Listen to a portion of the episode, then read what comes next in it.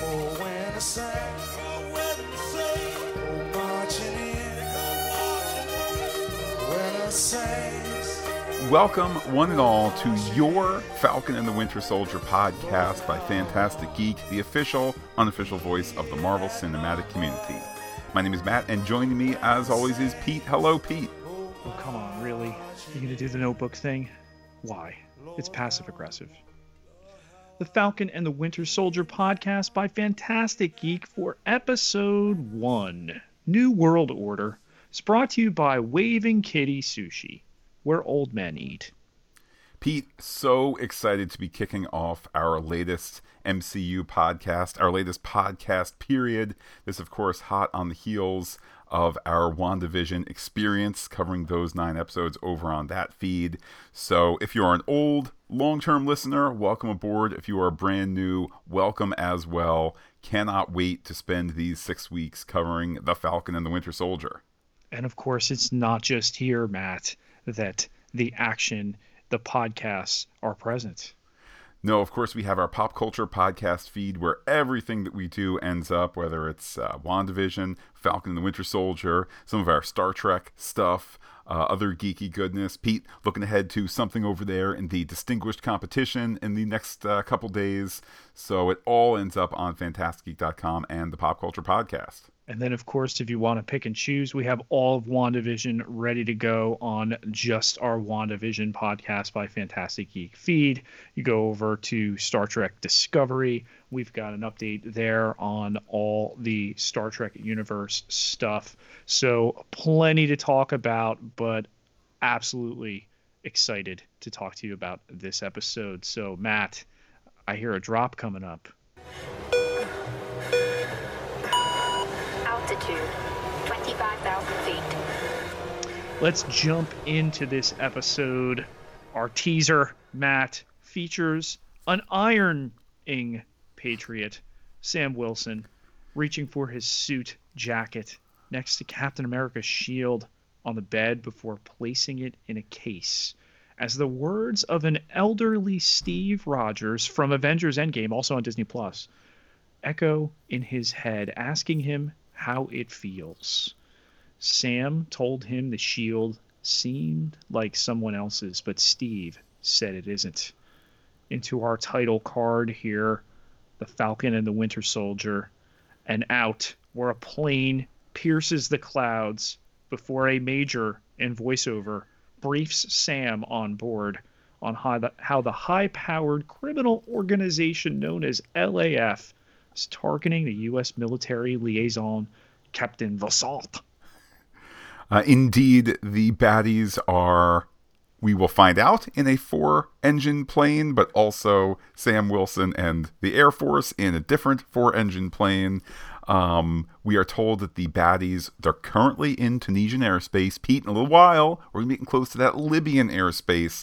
Back to the Future fans know Libyans, trouble. Um, Sam is told to get in, get out, keep it subtle. Uh, with that, Sam deploys his wings. Uh, he is paired up via radio with Lieutenant Torres, who's watching from the ground along with other uh, unnamed soldiers. Uh, Sam approaches the bad guy plane, which uh, he discovers has already been hijacked. The pilot does briefly notice him, uh, but Pete, it's Batroc. He's back from the Winter Soldier. He tells Louis, who's flying the plane, that he is seeing things in so many words. Uh, Kill him. Yes. We move to the back of that plane in the cargo area where Vassant is flopping like a fish, or en français, le poisson. Wee wee. uh, I love that uh, Sam switches to the X-ray to be able to see this. This after he saw the man in the co-pilot seat dead, um, and uh, George Batroc, uh, also known as the Leaper in uh, the comic Marvel universe. Maybe You're that's gonna- a name that's good to stay in the comics and It- not the MCU. It is. I mean, listen, it was cool when he showed up in um, the Winter Soldier and acrobatic and, and fought Cap and everything there, and and now you bring him back. So another way to uh, reference that. You know, I haven't seen any buzzy articles yet referring to that as a Easter egg. Uh, hopefully, people you know have realized that's not an Easter egg. that's just a reference to an old work.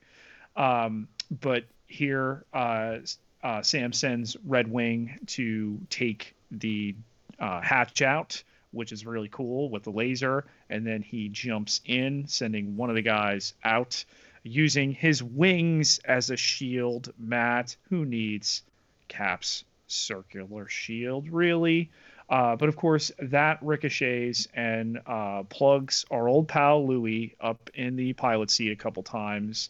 Uh, Batroc didn't kill him, but uh, those bullets did. Uh, the plane heads down before autopilot levels it out, and uh, that Sam was about to get Vassant out when Batroc attacks. I love the choreography inside the plane here.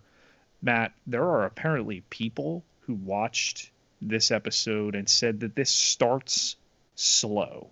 So apparently, a man ironing and putting a shield thoughtfully in a case, you know, as foreshadowing for the rest of this episode, was too slow before a high octane, aerial filled, uh, you know, opening scene that's just movie quality all the way. Pete, I think that we get the impression because of, you know, how time works, that the ironing scene happens first. Again, that's usually things happen and things happen after the first thing. I suspect that maybe they shot this uh, episode, scripted this episode, whatever it might be, with the intention of just starting cold uh, in the good guy plane, attacking the bad guy plane, and then the ironing scene was maybe meant to be a bit of a take a breath before we go to the uh, National Air and Space Museum in a little bit. The fact that this scene comes first, though, I think is really hammering home the notion about what this episode, nay, what this six episode season is about, which is Sam's ascension to the Captain America mantle. And yes, we can have a high octane, super fun 10 minute action sequence that you know th- that that could be found to open a James Bond movie but we take that prologue moment whether it's chronologically intended to be at the beginning or not we take that there uh, to properly square what this show is about um, but of course we also have we're about to leave the plane uh, in what ends up being a a uh, flying suit a wingsuit scene here. Uh, wingsuit real not wingsuit falcon kind of way. It's it's a good scene here. It's not moonraker good nor is it point break good but that's because it has more story to tell. They're going in and out of canyons. There's an endless amount of bad guy helicopters and so Uh, forth there's five. I counted them. and That's not endless. Pete, I think that look, this is the MCU. This is a place where there are magicians and there's purple grimaces and things of that sort. The notion that the uh, the Batroc and company were going to uh, f- flying suit themselves into any one of the helicopters, like it, it it pushes credulity, but it's because we're back. It's a big jazzy MCU action scene, and we have a lot of fun with it. Uh, even as Red Wing missiles one helicopter out of the sky and lasers down another. Yeah, taking out the rotor there. So two down, Batroc and uh, get into a third there. Uh, actually, right before Sam gets to Vassant, he's ambushed. Um, and Batroc tells them to keep on going here so that they can get to the border and they won't follow. Uh, and suddenly Sam is sitting in that third chopper, uh, which is a great moment. Uh, and Batroc and Vassant dive out. Uh, Sam blows up that charger with one of the Mandalorian's uh, charges that is in the Disney Plus family, so he's allowed to use it. uh, and then because he's been shot in uh, the the jetpack, the thruster here malfunctions, and uh, Torres uh, tells him they're about to head into Libyan airspace. Big problem, Matt, because of the used pinball parts we gave them. Uh, you know, so this is 2023 that this is taking place, all the way back in 1985. You may find yourself gripping your armchair in the lengthy canyon action scenes here. Oh my god! I mean, the realism with which it's shot, the the camera in front of faces, and you know, understand this is obviously green screen, but it's not super noticeable green screen, and you feel. I mean, if I had more hair on my head, Matt, I think I would have felt the wind in it. Well, and that's why I reference Moonraker and Point Break. Uh, you don't get better than real, and those are those those two are the best skydive scenes ever. Uh, to be third place against Moonraker and Point Break is pretty darn good, uh, particularly since I think Point Break those scenes were done against insurance recommendations, or it was know, they didn't want Patrick Swayze up there. So you want to tell me that you stuck uh, you stuck your actors in green screen to simulate you know a, a, a head mounted camera or something like that. It's all good. It's all fun. I love the addition here. You know, missiles get fired at Sam. He's taking the missiles on a ride. One gets a little loose, takes out a chopper. Um, and then the final missiles tailing Sam, who flies through the chopper, grabs Vassant, and gets away. Uh, I was sure Batroc, it would be curtains for him again in the teaser act of another Marvel thing, but he leaps away. Uh, I was happy to see that. Wh- whether he comes back or not, I was happy to see that Batroc lives, uh, takes the the chopper with him. And Pete, in another movie, this is when uh, the James Bond song would start, but instead, uh, we're keeping things moving here. Yeah, Torres is not going to sing us one on the ground there. Instead, to a Tunisian market cafe where he's grabbing the tea. Sam's rewiring Red Wing. Torres tries to touch it. Uh, that's uh, the exposition effortless here. Sam explains he's been working with the Air Force for six months now. You know, so snap, five years, blip, six months. We got our time here, approximately. Again, uh, every time the Air Force touches old Red Wing, it gets all glitchy. Uh, but Torres says that the uh, techs can't keep up with a billion returning IP addresses. Okay, that's because billions of people returning from uh, the blip, as well as his um, really good Stark level tech. During this first half of the scene, Torres is also fiddling with his phone. At first, I was thinking, ooh, he's trying to take selfies. Next, I was saying, oh, he's laying track for Pete. It's a Marvel production, so you know, midway through, are we, go- are we going to find out that it was Obadiah Stane, nay, Agatha, nay, Torres all along? No, no, Pete. They are sub they they are subverting our expectations. He instead is trying to find the flag smashers tags and such. You know, they leave augmented reality uh, uh, things for you to find on your phone. Pete, I was not a Pokemon whatever Go guy or whatever, but I understand the tech that they're using. And flashback to when Pokemon Go uh, was a major hit, whatever summer that was, and I drove by the local. 2016. Well, 2016, I drove by the local library where there literally were 75 to 100 people standing in silence as they found things on their phone. So, uh, this less creepy than that. Pete, uh, can you tell me more about the Flag Smashers? So the Flag Smashers reach into the comic universe. Uh, and obviously name checked here in this scene, and we'll talk about them a little bit later on. Um, but uh, Torres has been stumbling into their manifestos on message boards. Um, Sam remarks that is this a new thing that bad guys give themselves names? So little hate towards uh, the bad guys. Uh, but Torres says there's a lot worse names than that one, which is an interesting statement evaluated against what Matt mentioned before. Uh, some of these people think that life was better during the blip. Torres, who did not uh, blip out, says it wasn't. They want the world unified without borders. Uh, so Sam directs Torres to keep an eye on them. He's going to track chatter. Uh, but now we're going to talk about some other online chatter, Matt. Well, before we get there, I was not sure what to expect from our bad guys uh, for the series uh, based on uh, based on the promotional stuff. Certainly, the notion of you know they're kind of mask wearing, um, you know, chaos inducing agents. I said, okay, I think I know what they are giving a proxy for in the real world and so forth. Uh, it did it did give me pause. They want a world that's unified without borders. Pete, that's the Star Trek hope right? That's that's not a bad thing in other fiction.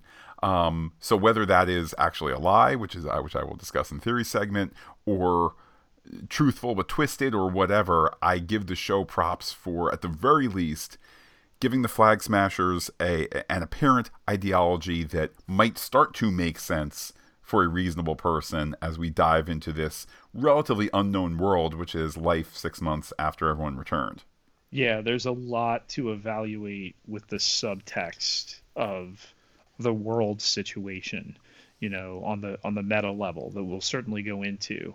But Matt, this theory that Steve Rogers is secretly operating from a moon base and therefore in the uh, Nick Fury Secret Invasion uh, Disney Plus movie coming up, movie uh, series coming up.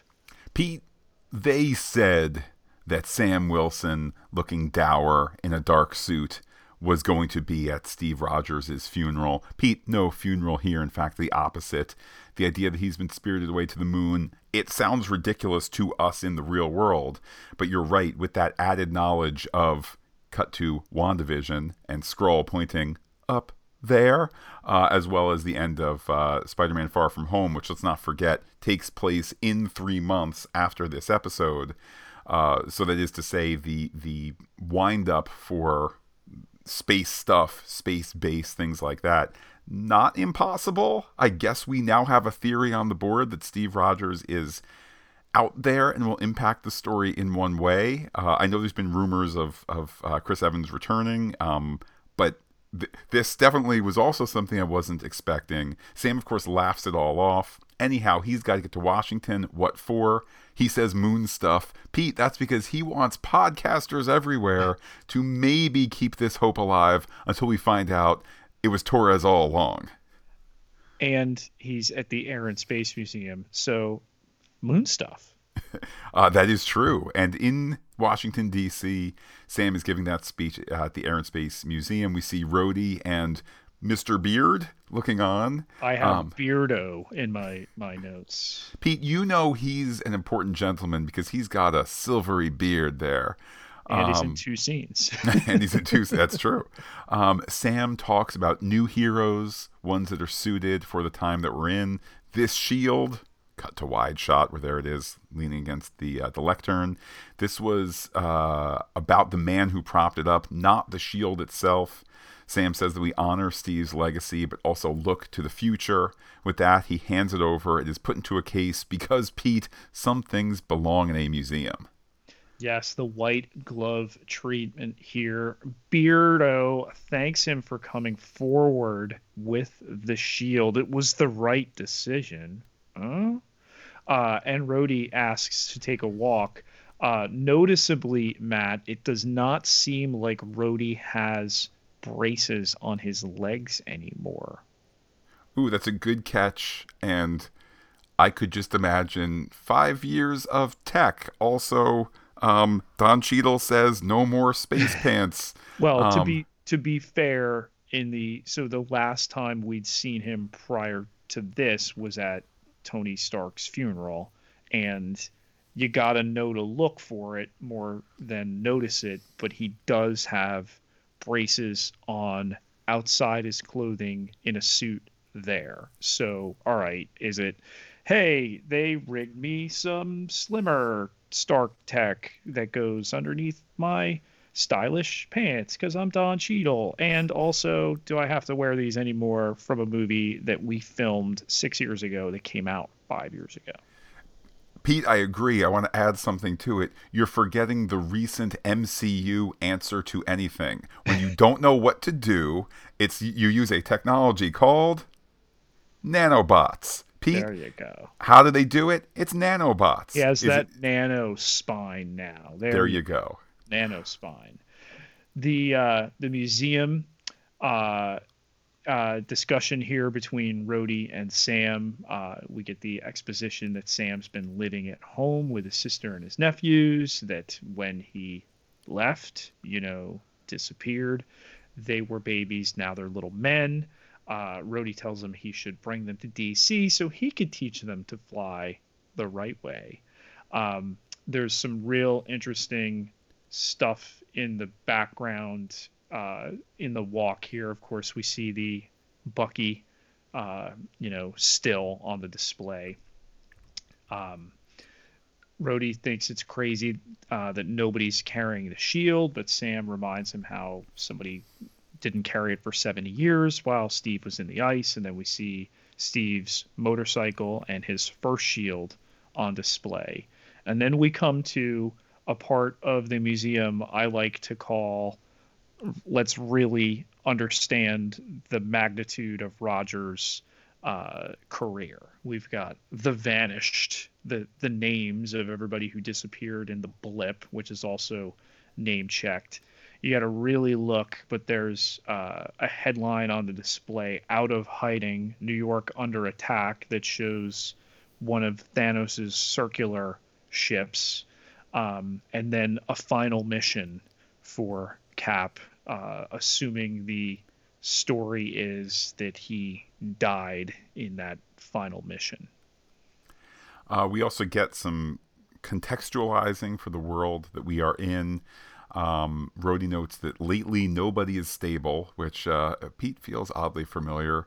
Um, the notion that alliances are gone, friends now enemies, enemies now friends, and that sort of thing. Uh, it is reiterated again that a symbol is needed, and uh, Rhodey says it's a new day, brother. And uh, Pete, with that, are you ready to, to go back in time to another time, another place? Wait, this doesn't take place immediately after this last thing because of magic editing? What are you trying to say, Matt? Um, uh, Pete, uh, listen, I will admit, on first view, uh, I thought it took place now. Um, and then in a little bit, when the phrase Hail Hydra is stated, I said, wait a minute, they don't say that anymore. Um, yes, we and, do. uh-oh. Uh, and at the conclusion of the scene, the different hairstyle should also be a clue. But I think the fact that it is not abundantly clear, the fact that we don't get five years ago or Right. whatever it is, it, it's to the credit of the story because uh, we're meant to be a little confused by what we see. And, and Pete, what do we see?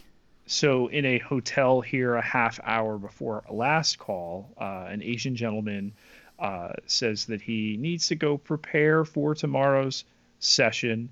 Uh, separate from him, we see uh, non uniform uh, security, one of whom gets ripped through a wall. There had also been a fairly noticeable shadow kind of in the in the ceiling light prior to that. Um, and then, of course, it's the Winter Soldier. So this is a flashback nightmare. Uh, so that would have been a really difficult superimpose five years ago nightmare.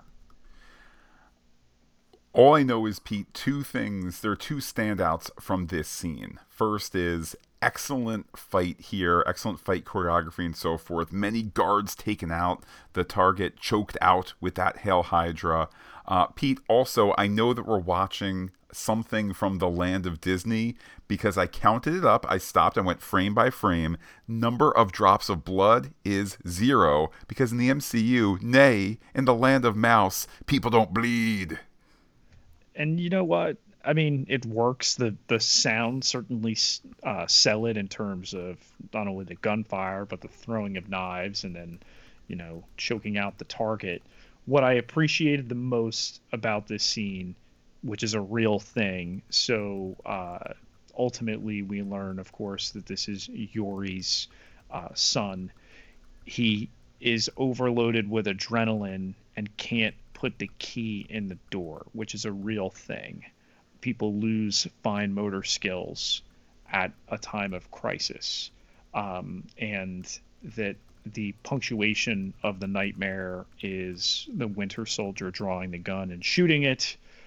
Smash to uh, James Bucky Barnes waking up, sleeping flat on the floor in front of the TV. Yeah, and I love that little visual. I think on the one hand, there are approximately 300 minutes to tell this entire six episode story, so you have more time for little things. You also, uh, Pete, uh, I swear I wasn't setting this up as a joke or a dig. You don't have a ton of time in any of these episodes to do prolonged slow motion and things like that. Point being, you need to keep things moving a certain pace and to to see for long enough to let your eyes kind of digest it, but to see there he is sleeping in a place that people don't consider a bed. You know, like if he woke up on the couch, you'd say, I've been there. I've taken a nappy nap on the couch. Hey, uh, maybe he was super tired. Watch some watch some vids, and then he falls asleep, and it's the next morning. Like, hey, I personally haven't been there, but I understand that sleeping on the floor. It's suggestive of Guy on the Wild. You know, it's suggestive, frankly, of you know the the the trope that also is not a trope. You know, the the soldiers who can't can't sleep comfortably in the bed need to sleep on the floor with a rock The for a pillow. regiment. Yeah, yeah. Absolutely. Which brings us to Dr. Raynor here asking uh, James if he still, or Mr. Barnes, as she initially refers to him, if, if he still has nightmares. He says no, but she knows him long enough to know when he's lying. He's a little off today. Did something happen recently? Uh, he's now, when we get through the exposition of, of the scene, naturally, he's now a civilian. Um, the, uh, the his history, however, uh, they need to know that he's not gonna. And I love uh, Dr. Raynor's affect of raising the arm because that's the character's, you know, signature thing here. The uh, the now vibranium arm that he has. Um, this is a condition of his pardon, his uh, therapy. Um, he insists he did not have a nightmare, which triggers her to write in her notebook.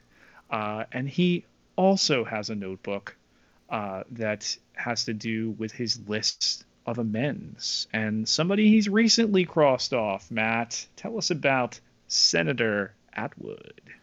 We'll get to the good or not so good senator in a moment. I just wanted to point out I think it's unusual to have a therapist character who is so abrasive. And I think initially you're like, oh, ha ha ha, Bucky's just, you know, uh, remaining evasive to her. No, I, she is abrasive. And I think it's a genius. Well, first of all, she's abrasive to keep the scene not just moving for pace, but to really dig through those things in two minutes, not, you know, not two hours.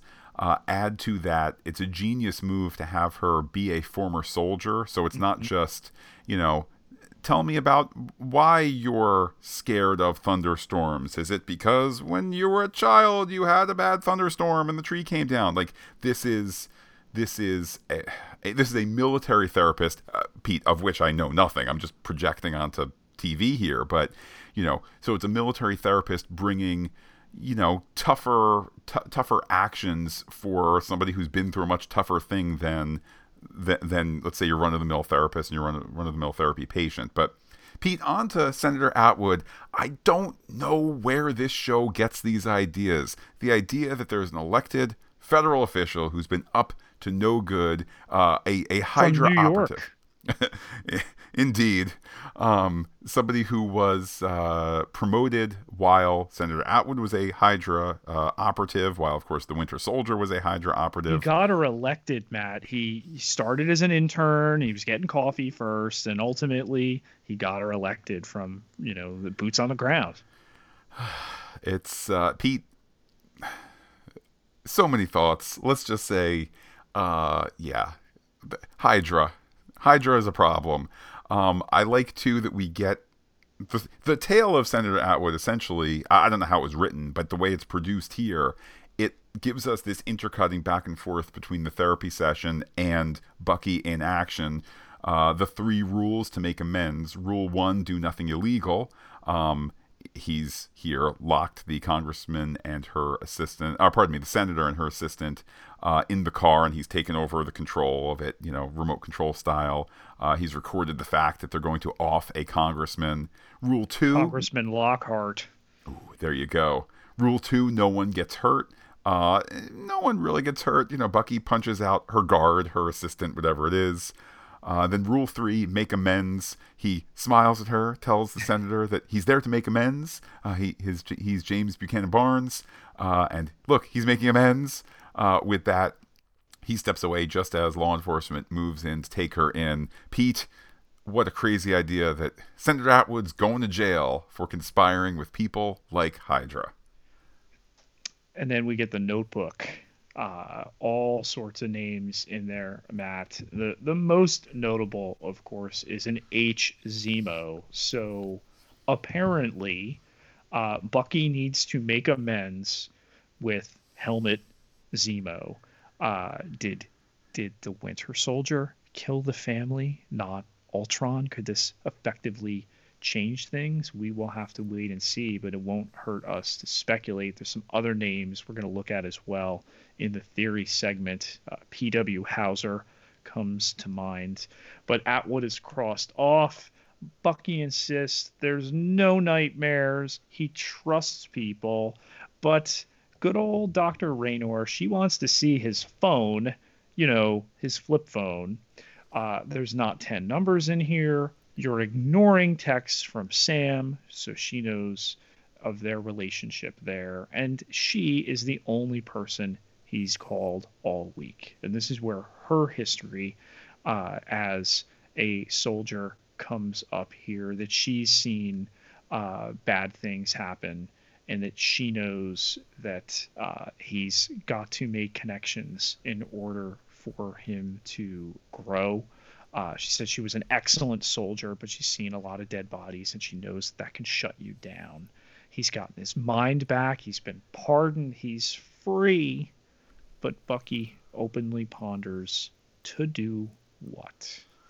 The story moves to Brooklyn, where Bucky breaks up a dust up between Yuri and Unique. Pete, that's like Monique, but with a U. Unique New York. Oh, there you go.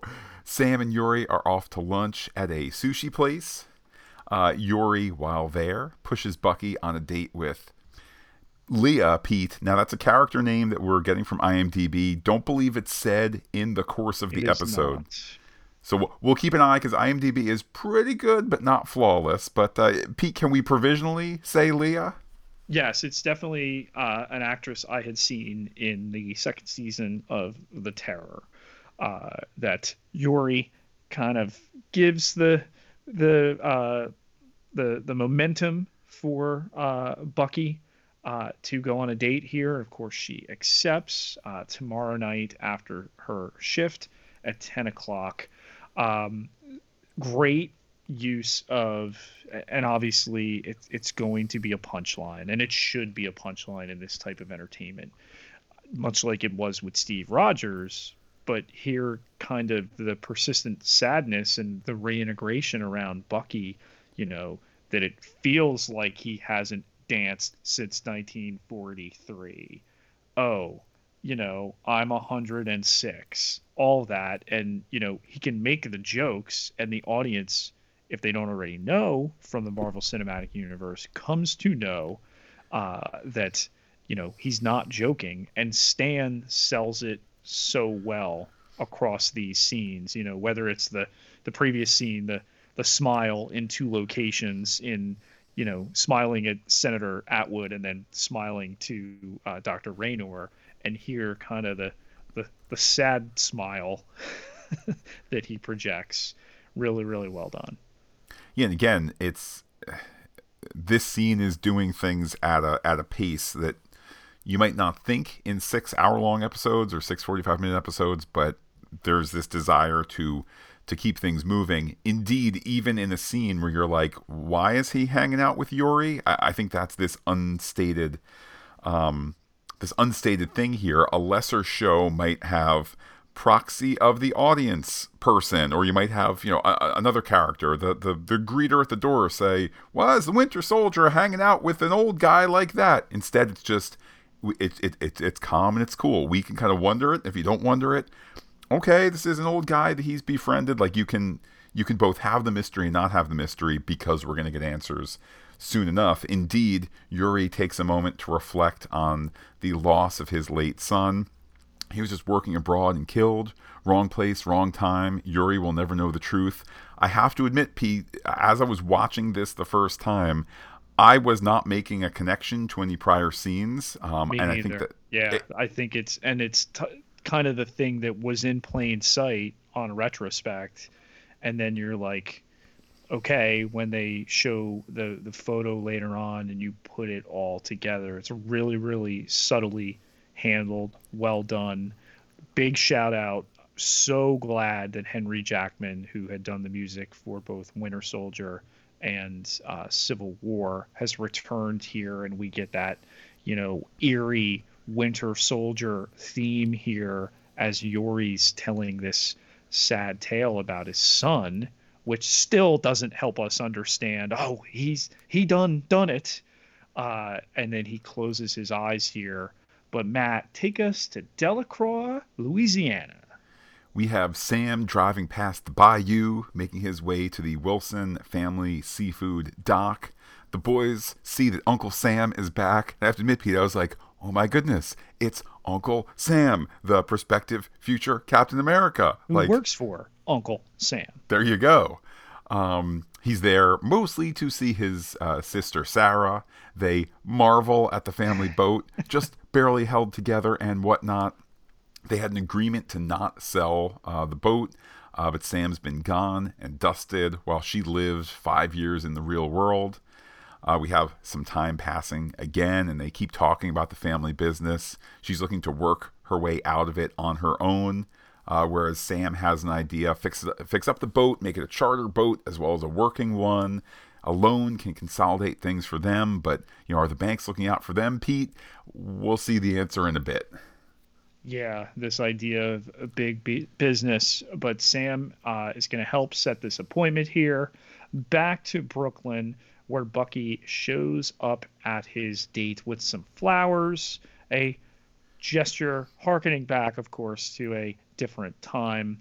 Uh, the young lady here asks about uh, post blip dating, which I've got to admit, Matt, is a is an interesting aspect to think about.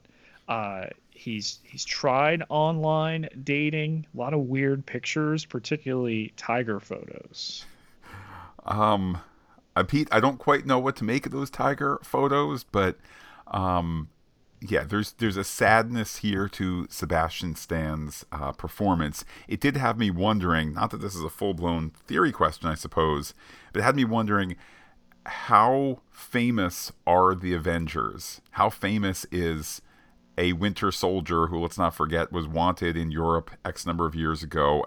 Heck, how long even is the cultural memory? If you lived through the last five years, and presumably there were things like, you know, at the worst, you know, food shortages and supply chain stuff and, and you know, basic desires for clean water and, and, and stuff like that, do you even care that he, you know, like, is this like, oh man, this is a this is somebody who was uh, you know a hot YouTuber ten years ago, but now who cares?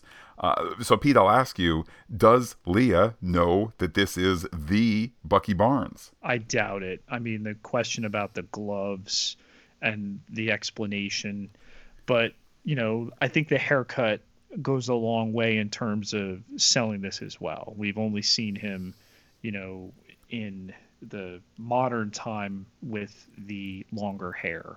And yeah, could somebody place his face? They they certainly could, but I do not think the connections uh, meant to be made here. Oh, you were the terrorist that uh, your buddy Captain America tracked down, and then we got you unbrainwashed in Wakanda, and they gave you a different arm, and yada yada yada. I don't think that's the case. Um, we get the the admonishment that uh, his holdup over the online dating makes him sound like her dad, somebody he's older than at 106, which he straight up admits, but it's taken as humor. And there's again that that laugh and the look that that we know uh, what he's he's doing here. Uh, he tries to slow down the old waving kitty as uh, she goes to get a couple more beers, so they're going to play Battleship. Pete, look, it's been probably twenty years since I played Battleship. Why? Um, I, I, I didn't know that one could modify it as a drinking game.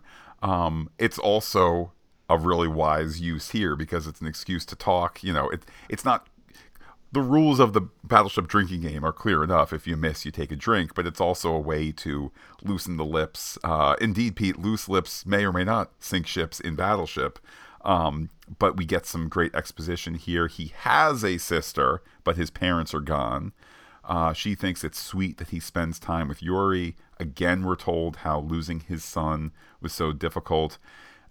Uh, Pete, I don't know if in the coming couple of years, out of Marvel or out of anywhere in pop culture, if we're going to get uh, what is grief if not love persisting. I don't know that we're going to do better than that, but the little mini monologue here is heartbreakingly beautiful. You call a guy who lost his wife a widower. You call children without parents an orphan, but there is no name for someone who's lost his son. I, I mean, That's been done before, though, so I gotta call that number Okay. one. I, I've seen that elsewhere. Here's where it works. It's enough to trigger him to leave the date and go check on Yori, where we get the full recognition here. He is on the amends list, and that he's circled that he can't bring himself to tell Yori and further break his heart because they formed this bond here is just so heartbreaking. Um, so that he pays him instead for lunch. He forgot to give him the money. We see the shrine, the photo, uh, and it it just is is left unchecked. I'm very anxious to know whether this will even be returned to. Pete, the story moves back to Louisiana, where the Wilsons are packing up food and prepping for that bank visit. Great life advice here. You're either early or late. Um, we then move to Switzerland, where Torres is walking at night. One phone kind of recording from his chest, the other one bringing him to another geotagged, augmented reality kind of spot. Uh, he does ask for a little sense. He asks in German, Pete, uh, what's the plan here exactly? Uh, we don't hear the answer. We do hear some whistles made. Uh, all of a sudden, masks are being handed out. Uh, it's the, the the black mask with the red hand on it. Um, all of a sudden, by two woman. by a woman. Uh, probably Enfys Nest actress uh, Erin Kellyman, but we we never uh, definitively know that it's her. We see the red hair.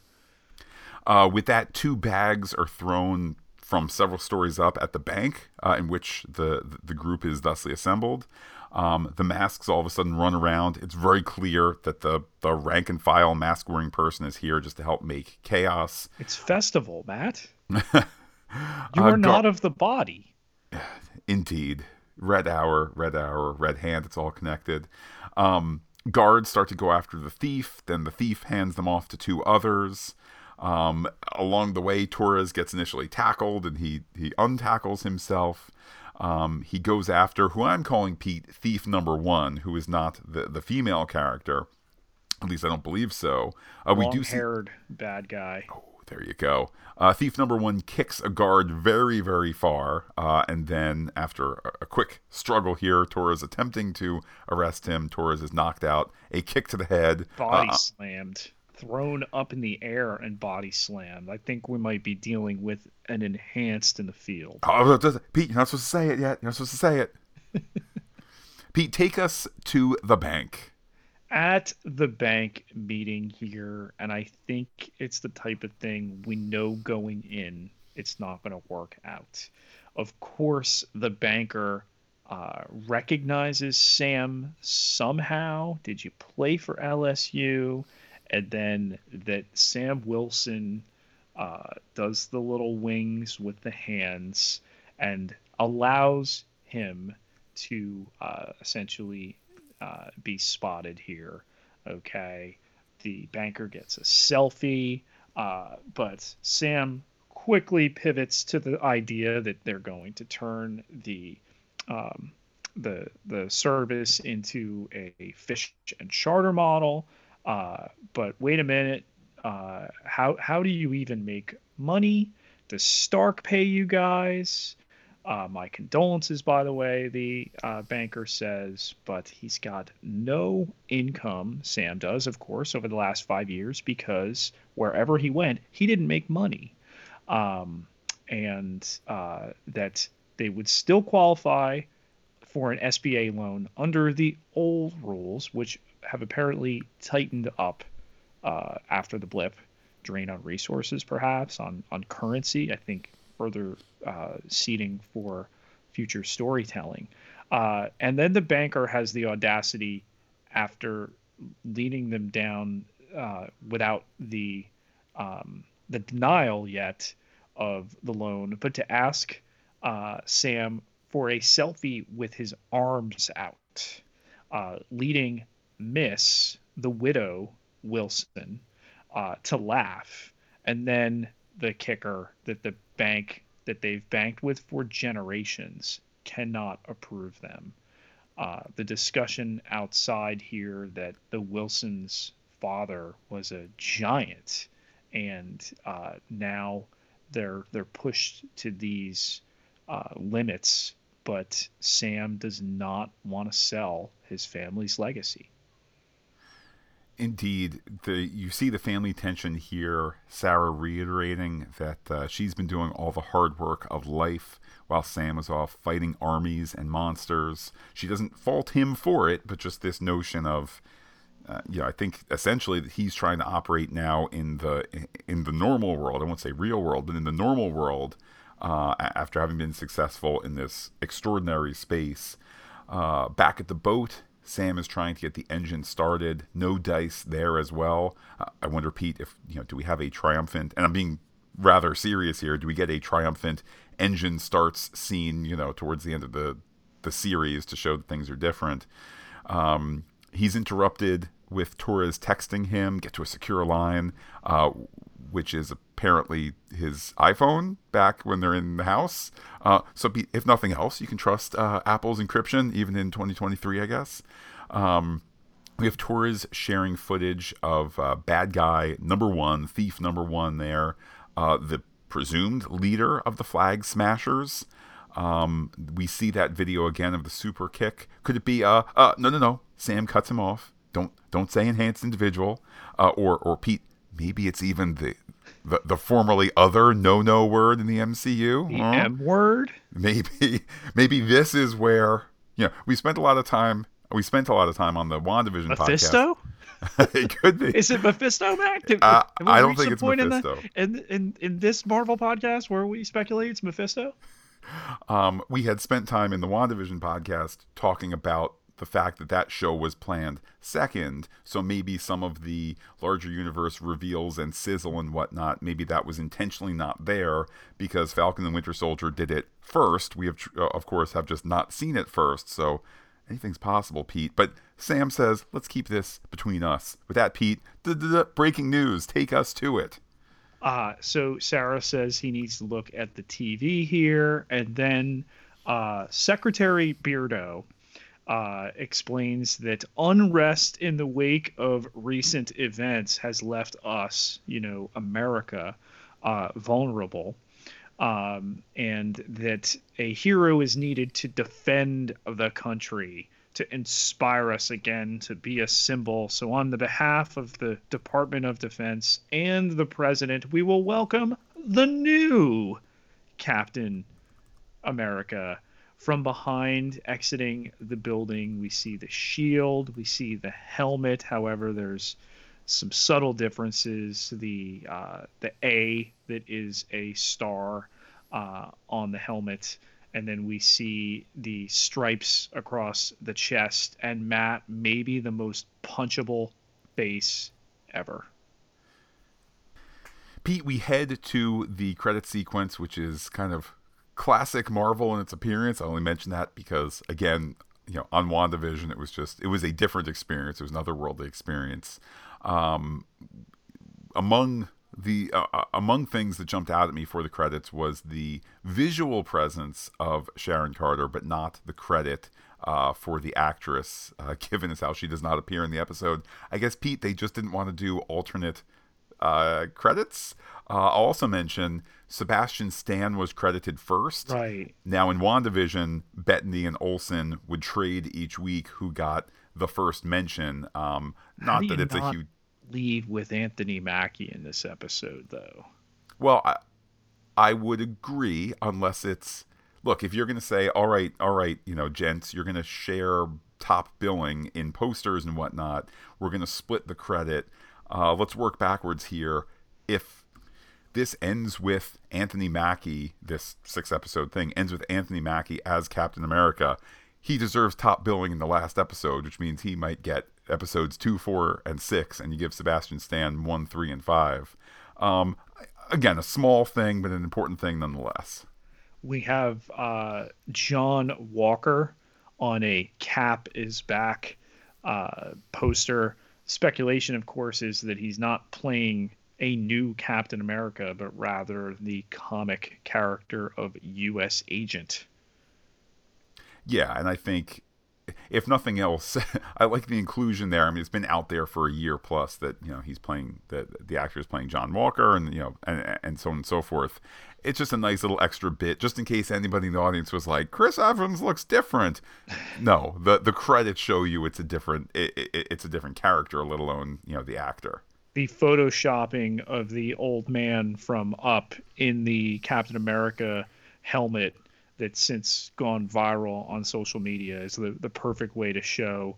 And uh, we have Mary Kirk later, of course, the grand dame of the Marvel Cinematic Universe, with her costume explanation here, which she is far more, uh, you know, knowledgeable than anybody on this podcast to explain. Pete, I didn't see Daniel Bruhl in the credits. What's up with that? I thought he was our bad guy. Well, we saw his character with a mask on in the credits here, which is enough for me until we get him in the mask.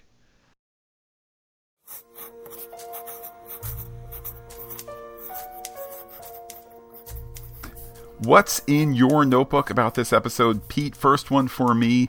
The Flag Smashers, do they really want what their politics say, or is that a cover for dullards to buy into their Chaos Club? I gotta wonder what's worse than the Flag Smashers that Torres teases. There's there's worse ones out there. All right, is that Zemo? Will Zemo somehow co-opt them? Is it that he is using them as a front and doing his own nefarious things? We're we're given just the crumbs at this point, and uh, thank goodness it'll only be a week until we see the next one. yeah, I, as I said uh, in the recap, I'm just, I mean, blown away is overdoing a little bit, but I'm just so surprised that the, the, the one sentence mission statement of the Flag Smashers is a unified planet.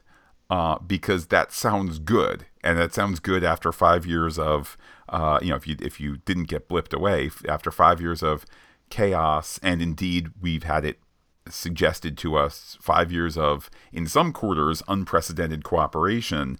That you know, cooperation plus billions of people back sounds like a good thing. Now, where the truth lies, I guess uh, time will tell.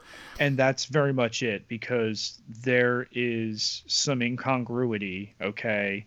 Uh, so we're told at the Smithsonian by Sam that people reappeared, you know, and himself after five years, sending the world into turmoil and that we need new heroes.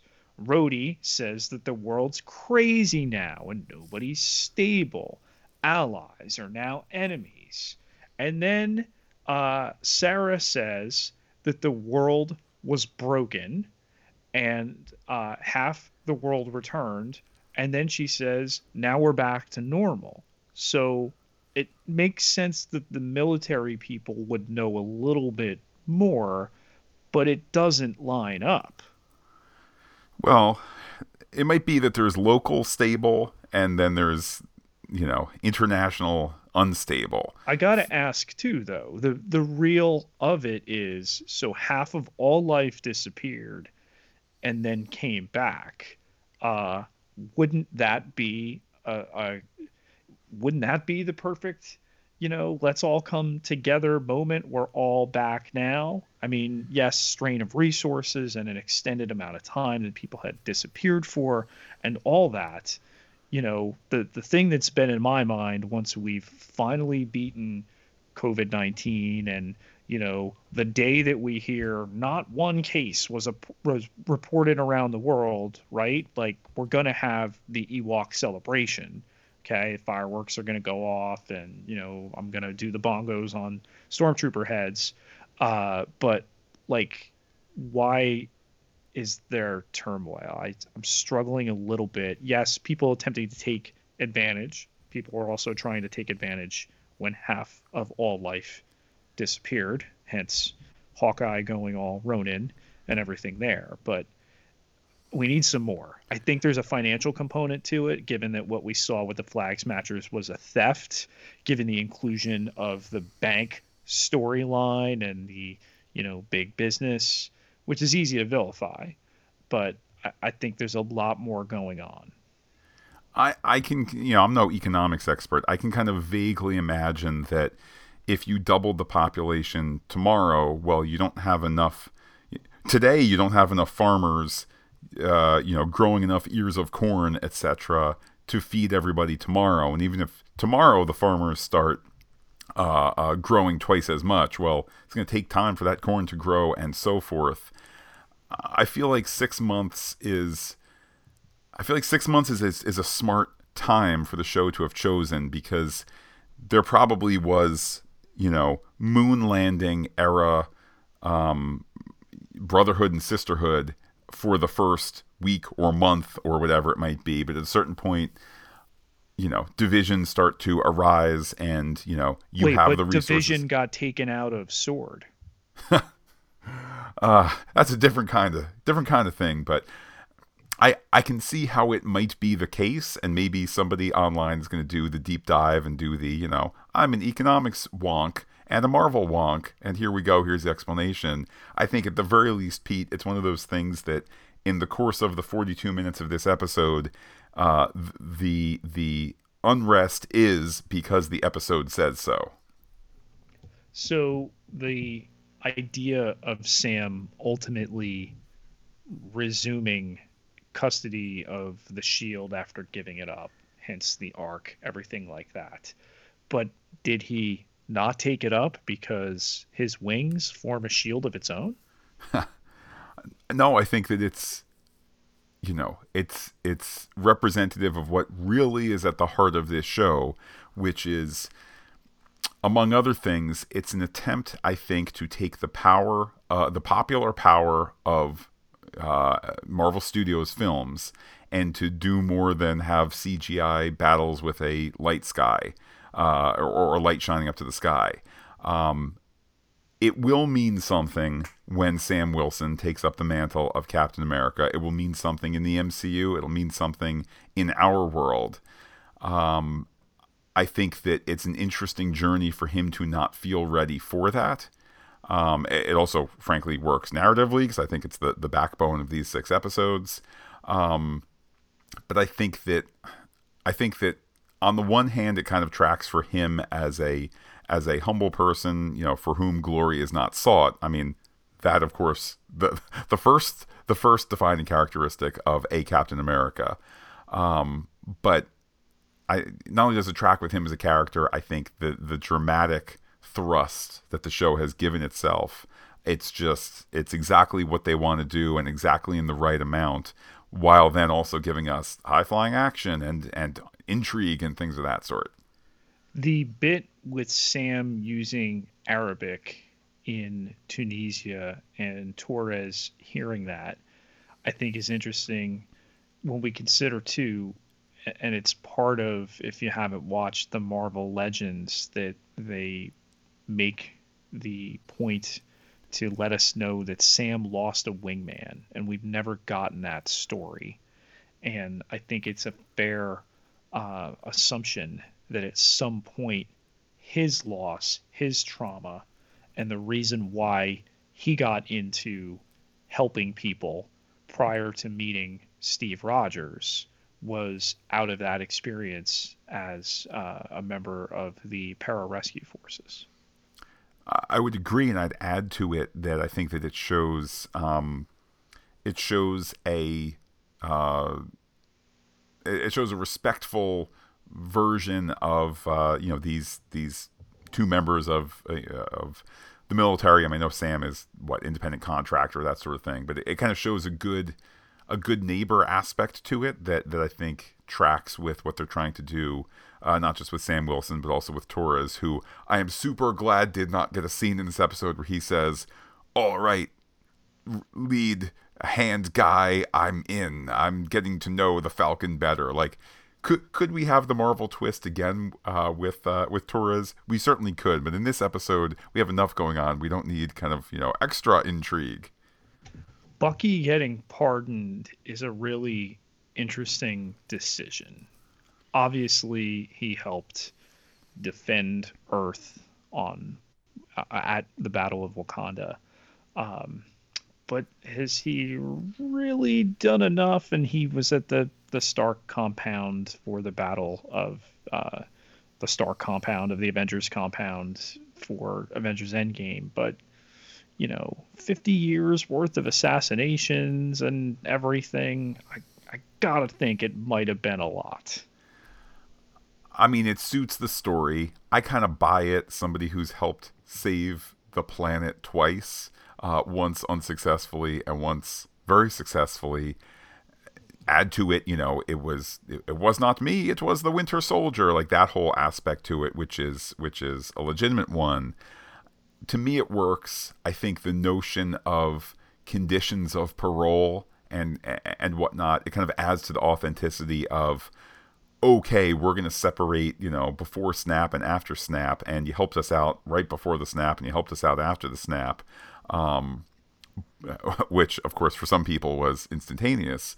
Uh, but you know, I, I think to add to it, hey, you are a damaged person who the system needs to keep an eye on. You know, whatever that whatever that exact nature is of you know parole, and the parole officer is checking in that you showed up for therapy and whatnot to kind of keep dibs on him and to also reward him for the job he has done to help the planet. Uh, to me, it all tracks. Who is Doctor Space Cape? I assumed it was Doctor Strange, although I don't quite. Sarah see... says she he was fighting Doctor Space Cape, which leads you to believe it's Thanos or one of the children of Thanos. None of which I recall having a cape. Um, Pete, maybe it's their version, you know, ever since uh, the movie The Social Network. Now, if you want to sound intentionally stilted about a technology thing, you call it the, the Twitter, the Facebook, the whatever. Maybe that's MCU slang for, you know, all those crazy, you know, they wouldn't say comic book heroes, but comic book villains, but that sort of thing. Um, Pete, maybe it's an unseen battle that happened after the return. You know, maybe there was some um, thrilling post WandaVision, pre Falcon and the Winter Soldier uh, comic adventure that will show up someday. Particularly, we're at this really weird point in the Marvel chronology where everything continues to be out of order. You know, Spider Man Far From Home has yet to happen, and this show takes place five and three quarter months after the end of WandaVision, and which takes place almost immediately after Endgame, and it's all just all over everywhere. So, sure, Doctor Space Cape, the deleted scene, episode episode seven, Pete is going to be that. Uh, what else does Sam think this flag smashers thing could be that he swears Torres to just keep it between the two of them? Well, I, and I think that's the interesting, you know, the interesting thing also hidden in plain sight, like the Yori stuff uh, earlier. The fact that Sam doesn't even want to whisper that there could be powered individuals out there is awfully strange because they're at a point now in the MCU where, at least according to the calendar, which is to say, notwithstanding your experience of five years or not five years, but we are 15 years post, uh, you know, I am Iron Man. So the idea of powered people shouldn't be that unusual. The fact that he's trying to keep it quiet I mean, is it because what there's no Avengers to call anymore to deal with that? I, I kind of would buy it. Uh, is it because I, Pete, I'll, I'll just keep going for the gold here. One of these podcasts are going to be correct. Is it because there's a new way that people are enhanced, and that we really are that this is the first, uh, the first little thread to take us to mutants? Um, I really like that as an idea. I know that we spent many WandaVision episodes swinging at that one and struck out every time. Um, but I, I, Pete, it's still just as viable. The the leader of the Flag Smashers has to be Mephisto, right? Or Magneto. one of those two for sure. Something that starts with an M.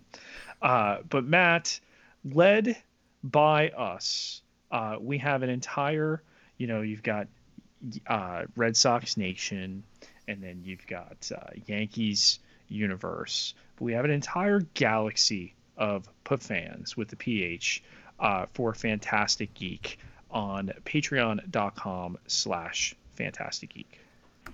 Pete, they keep us aloft in our four engine plane. You know, little known fact that we record uh, from a C 130 uh, bomber. I don't know if a C 130 is a thing. I don't know. But, Pete, there we are aloft in the sky, and it all made possible by those who support us. Uh, over there on patreon.com slash Phantastic Geek uh, keeping gas in the engines and keeping the the bandwidth and the storage and the bleeps and the bloops pete all done behind billions of IP addresses and whatnot. So, our thanks to those who continue to support us. Everybody who contributes gets access to exclusive podcast content. Could come in the way of early listens. Could be stuff you're only going to find there.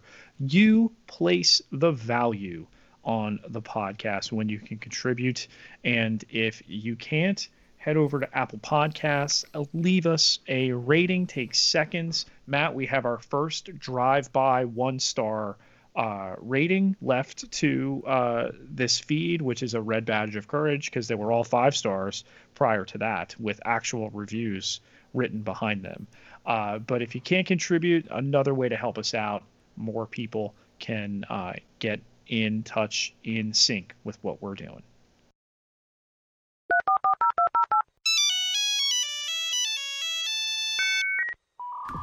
All right, open those flip phones. Let's check some listener feedback. Pete, we start with our traditional uh, Phantastic Geek Twitter poll here. Uh, what did people think of the episode? We'll go from bottom to top. One star, B8 sucker, got 0%. Two stars, pardon, got 3.1%. Three stars, Journal Time got 35%, and then four stars got a Marvel at it, got 62.5%. So tons of enthusiasm there. We heard first from Pete, my captain, your captain, Noel Gardner, that's at Noel Camille on Twitter, who says, So great to see Sam and Bucky in home environments good establishing uh, episode to recap some and introduce others to the MCU. I already know where my Hayward hatred will be aimed. Ooh. Uh, next comes from Hail Hydra, that's at Hydra Lives. Pete, the show gave Hail Hydra a shout out. What a lucky, They what a lucky person. Uh, first scene, awesome stunt work. Flag smashers. Bucky's flip phone, he's 106. Notice Zemo on the amends list that he killed Yori's son, Yori's son, obviously talking about Bucky here. Ouch. Sam's sister said Dr. Space Cape, Thanos or Strange, laying the groundwork for a personal connection. So Marvel and Unsnyder hate the new Cap. It's New Coke. Uh, we Nobody heard it. We heard from LMD Mary, that's at Geek Kirk. It's obvious with the return of a previous villain and the cameo in the first 15 minutes that this was supposed to be our introduction to the MCU on Disney Plus. Pete, I will agree with Mary, although I think that, among other things, I like that chronologically, um, WandaVision comes first. Also, I don't know. I think this is a this is one entrance. WandaVision is another. You know, uh, not that Mary is complaining, but no complaints out of me. Going back to Mary's words, that said, it also confirms to me what I anticipated after WandaVision. This is going to be about the characters first and foremost. What's going on with them as people, which is what I've always wanted. Yeah, and I think Mary's correct in that they reach back for Batroc, that they incorporated here. Hey, it, it's all connected, right, Matt? Yeah, and you know what? The WandaVision lesson, in that sense, WandaVision set out the goal of Marvel Studios on Disney Plus in a way that maybe this show uh, uh, doesn't or doesn't need to. But for that show to say, you have no idea what's going on in the beginning. And by the end, hey, we stuck with our premise, which was it's about these characters. Don't look for, you know, Avengers Initiative moments all the time. That's the icing on the cake. That's not the main course. Um, speaking of the main course, Pete, if you thought that this uh, episode was just going to be bone crunching action and buddy jokes and whatnot. Uh, Jordan and the Winter, Winter Soldier, that's at mighty underscore Jor, said, I like how they're shining light on issues like race in America, mental health, poverty, political extremism. They laid the groundwork for a great story. Um, and that was echoed by Andre Yeager at Dr. Polo in 1983. Perfect setup episode. Establishes where both Sam and Bucky are in their lives right now. Can't wait for next week. Uh, we also heard from J Philly B. That's at J Philly B4 Fandom. Really enjoyed it. Love all the backstory and character development we're getting. Other than Zemo and Yori's son, any other recognizable names from Bucky's list? Love the visual parallel to Cap's to do list from Winter Soldier. So, Pete, are there any names that you wanted to cover that we didn't discuss thus Yeah. far? quite a few there. So we've got A. Rostov, which could be Colonel Andre Rostov, aka the Red Barbarian, uh, somebody that uh, Bucky had tangled with before. Of course, uh, P.W. Hauser, which we referred to, and there's an actor named P.W. Hauser, but that's not what this could be a reference to. This is somebody in the comics uh, by that name. Um, we also had uh, what was the other ones here? Um, F. Ganad, uh, I. Talazar, H. Hendrickson, N. Sorry, T. Osman, L. Kaminski, M. Kaminski, and C. Kuznetsov. Uh, so beyond, of course, uh, Zemo and uh, the other ones, some of those other characters uh, popping up. Principally, you had um, so Len Kaminski here. Uh, this was an assistant editor at Marvel Comics, which is pretty cool. Uh, C. Kuznetsov, uh, Doctor Kuznetsov uh, from the Marvel Universe. Uh, S. Whitaker. Um, this could be somebody who was a, uh, a comic book creator. So, you know, some of it are uh, references to the comics. Others, you know, these are nods to people in comic history, and I think it works uh, best with both. Back to Twitter we go from Jackie Wolf. That's at Jackie Wolf. I was a little surprised to see so much time devoted to the boat backstory, but I'm hoping it will play into the larger storyline and not be a smokescreen. No, I'm Boat still not. is Mephisto. uh, Jackie says, "No, I'm still not over Pietro. Why do you ask?" Sorry. We heard from Spider Ham Lincoln. That's at Tess LC one three nine. Opening scene: Sam is the new Iron Man. Tunisian air fight with Batroc was spectacular. Great to see Rhodey. The personal lives of Sam and Bucky were a nice way to open the series to reintroduce us to these characters, etc. And he says, "I already hate the new Captain America." We heard from uh, Armor79. I think this was a great episode. It established the story going forward while delving deeper into the consequences of the blip.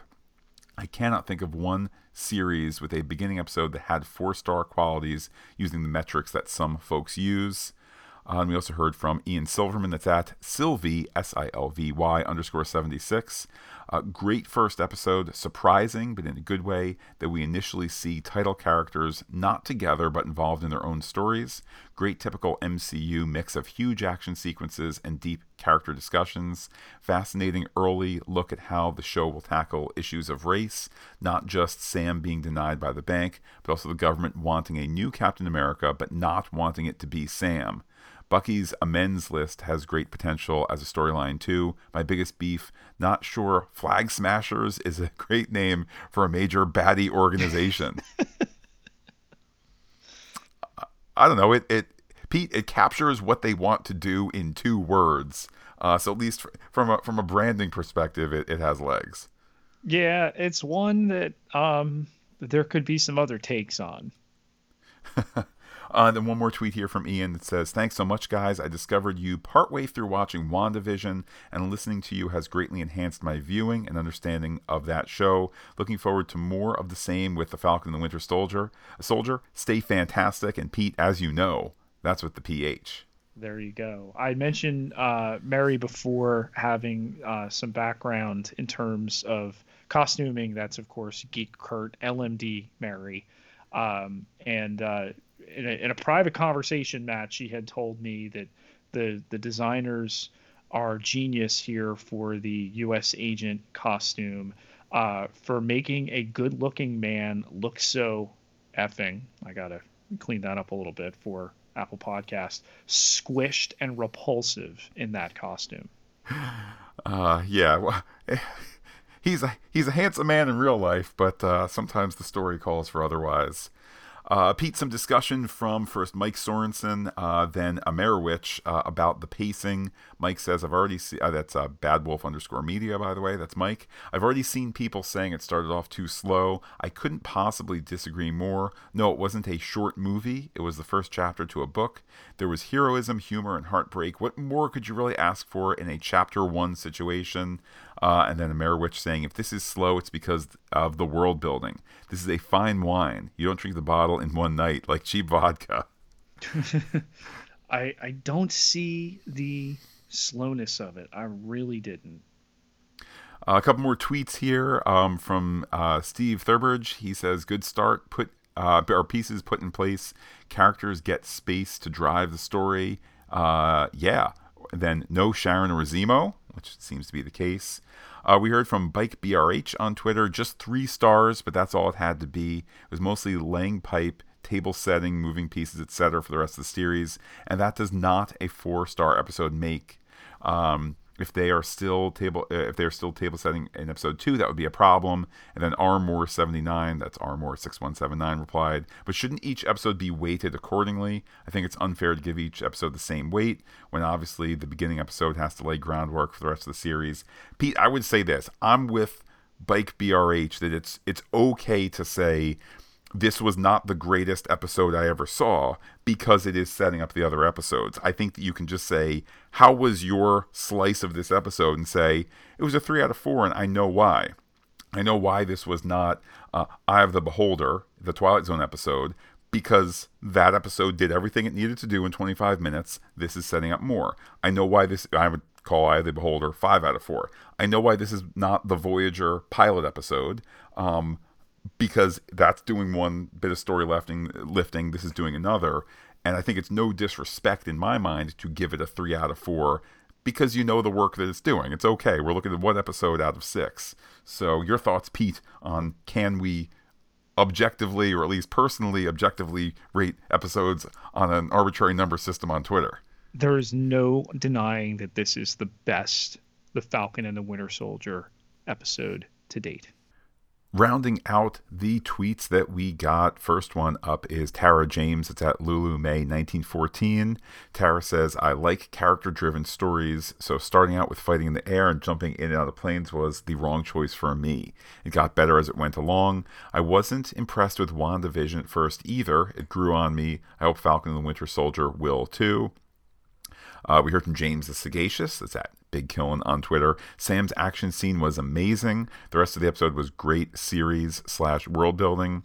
It's a perfect conversation uh, conversion of MCU into TV streaming. Nothing felt forced or too big or too small. I'm hooked. Can't wait for the recap. Uh, we heard from Nathan Nolan Edwards. It's at Nolan Edwards on Twitter. How do superheroes get paid? Uh, superheroes get paid. Loved how personal this show got for both characters. How does the blip affects one ability to get a loan? I'm with you there, Nathan. Seems a little little unfair. Maybe that's the point. That it's an unfair system for people like Sam. Uh, Nathan goes on to say, "Great first episode. I'm so excited to see the actual teaming up of Falcon and the Winter Soldier." And last in this bunch, we heard from JT Atkins. It's that JTA is me. Very nice teeing up the rest of the series. Yes, we're going to have some awesome action. Yes, there will be intrigue. Yes, our main characters have been through hell and it ain't easy. Yes, Sam needs to pick up that shield. Great. So a lot of yeses there and affirmation certainly. Uh, Pete, a couple of direct messages here. First one from uh, James the Sagacious. It's at Big Killin. Hello, guys. As we look uh, for your Fal- a WandaVision recap, this was uh, sent um, sent uh, last Sunday. Uh, all I want to say is that the Phantastic Geek family is the best fandom has to offer. I look forward to listener feedback and enjoy knowing I won't have to deal with mass toxicity. Happy Sunday. So, Pete, certainly our pleasure to uh, to keep things positive, even uh, as as these shows sometimes go into a little bit of a dark area. I think the the idea of perspective amongst our listeners and people that we interact with, I'd put them up against anybody else because, you know, we're we're not going to sit here and rant. We're going to call things out when we see it. Uh, we're going to enjoy it when we do. Um, but yeah, uh, James, I mean, again, somebody level headed and understands when it's good, it's good. When it's bad, it's not as good. Pete, last thing from me here. Uh, one more Twitter direct message. This one from Peter Flynn, who says, Hey guys, I was looking forward to the first episode of Falcon and the Winter Soldier, and I wasn't disappointed. A couple things I wanted to say, and I'm interested to hear what you think on tomorrow's show. One, the thing I'm most, most interested in uh, is if they really follow through on the race dynamic that they have set up in the first episode. It seemed like Sam didn't have the same experience with systemic racism as his sister did, based on their interactions uh, up through the bank loan scene. I think that changed by the end when he saw that it's not the military uh, that didn't want a Captain America. Uh, it's not that the military didn't want a Captain America, it's that they didn't want a black Captain America. My only real disappointment in the WandaVision finale was that they really backed off examining how much Wanda hurt everyone. I, for one, thought the they'll never know what you sacrificed uh, line really hurt what was shaping up to be a real reckoning with how she hurt everyone, even though it wasn't on purpose. I'm hoping that Falcon and the Winter Soldier doesn't do something similar. Two, I thought that the camera angles during the therapist scene were very interesting and effective. I love to see directors going for different ways of framing what could be a pretty standard scene, and I'm hoping to see more of that. Um, so Pete, I guess we could start with the with the camera work there. I mean, Kari Skogland clearly the right director for this episode, and you know she has directed the remaining five. Clearly a talented person. everything from the the tranquil shots of course you expect something like a a forest behind bucky but then the uh, above sideways close-ups and the intimacy brought uh, from those dueling shots there between bucky and dr raynor really really well done uh, with the other point about the systemic racism i mean the the financial nature here. You know that Sarah is used to it. That Sam, as as the face of somebody, no, he's not Captain America yet, uh, but being denied the loan here. Um, the grounding of well, you weren't around, you didn't earn income. Uh, you're you're not rich just because you hung around with Tony Stark, and then that he's not the new Captain America. That you, you gave us the shield back. That you know Secretary Beardo said he did the right thing, and then they've given it to somebody else. Is the complete injustice of it, and I have to imagine that will be explored. It's also an interesting way for the MCU to reckon with itself, which is to say, we know why the phase one characters were introduced because they were the most famous ones that they had rights to and coincidentally they were all white and then efforts were made particularly once former i guess still current but the the, the head of marvel inc. Ike perlmutter uh, who let's say has some old-fashioned views on things um, once he was less in the picture there was more inclusivity brought into the product. Um, that said, in the Marvel Cinematic Universe, I don't know that we have seen much in the way of systemic racism or things like that. That's not to say in any way that it does not exist in our world. I think that there might have been a halcyon glow at one point in the MCU, and at a certain point you say, well, we could either do everything is great and there are no problems, or we can talk about some of these problems and have value beyond this is the movie where you see people fly and shoot missiles and punch a lot. So to have it here where it is it's suggested if you can pick it up, but it's also not necessarily in direct opposition to the openness that we've seen before. I think that it it it lets you do both at the same time and therefore lets that conversation in and you know that's that's what I'm here for in in a certain degree. The acknowledgement of it, absolutely. Pete, what do you have over there on Facebook? Stacy Taylor writes in Premiere was fantastic, although she spelled it the normal way, Matt. So Oh, without without the ph? Yeah. Uh, looking forward to your recap of episode one, which Stacy's listening to right now, Matt. So There you go. You're a part of it, Stacy. it doesn't get any more uh, meta than that, shall we say. Uh, Kyle Roth uh, writes in uh, F and TWS. That's Falcon and Winter Soldier, of course. Episode one was great. Loved Falcon's wing shield. It resembled Iron Man's shield in Infinity Wars when he fought in the city. Uh, the action was great, but uh, the slow parts got a bit boring. I don't understand why Sam isn't more financially stable. I get the goodwill stuff, but I was under the impression working for the government at that level would pay fairly well. Can't wait for episode two. Stay fantastic and spelled there properly, Matt, when you're talking with Phantastic Geek with the PH. I think it suits the needs of the story first and foremost, and second of all, you know, I mean, Pete, are we paying rank and file soldiers what we should? Uh, probably not. Um, now, yes, fine. Sam is a quasi-independent contractor, and you know, uh, are, are some of those paid quite a bit? Yes. Um, I- think the show finds finds a truthful area with which to pull out uh, some story. I'll say conveniences. That sounds a little down on it, but this, I, I think that it's true enough that Sam could be in this position uh, to place him in the point where we can have this discussion in the story. But Pete, what do you have left in the mailbag? Steve Adams writes in to the Phantastic Geek Facebook page. I love the first episode of Falcon and the Winter Soldier. What an action sequence to open the show. The premiere obviously sets the tone, and the tone here is a little bleak. Falcon is trying to save the family business, and Bucky is trying to come to terms with his past. I am really enjoying the way these shows are digging in to the after effects of the blip this focus gives these shows and characters a grounded and realistic feel. These larger than life heroes having to deal with real life problems allows us as viewers to really relate to them. I am looking forward to the rest of this show. It is off to a great start. Until next week, stay fantastic with the PH. Matt, this is officially becoming like a rally cry. I love it. absolutely, absolutely.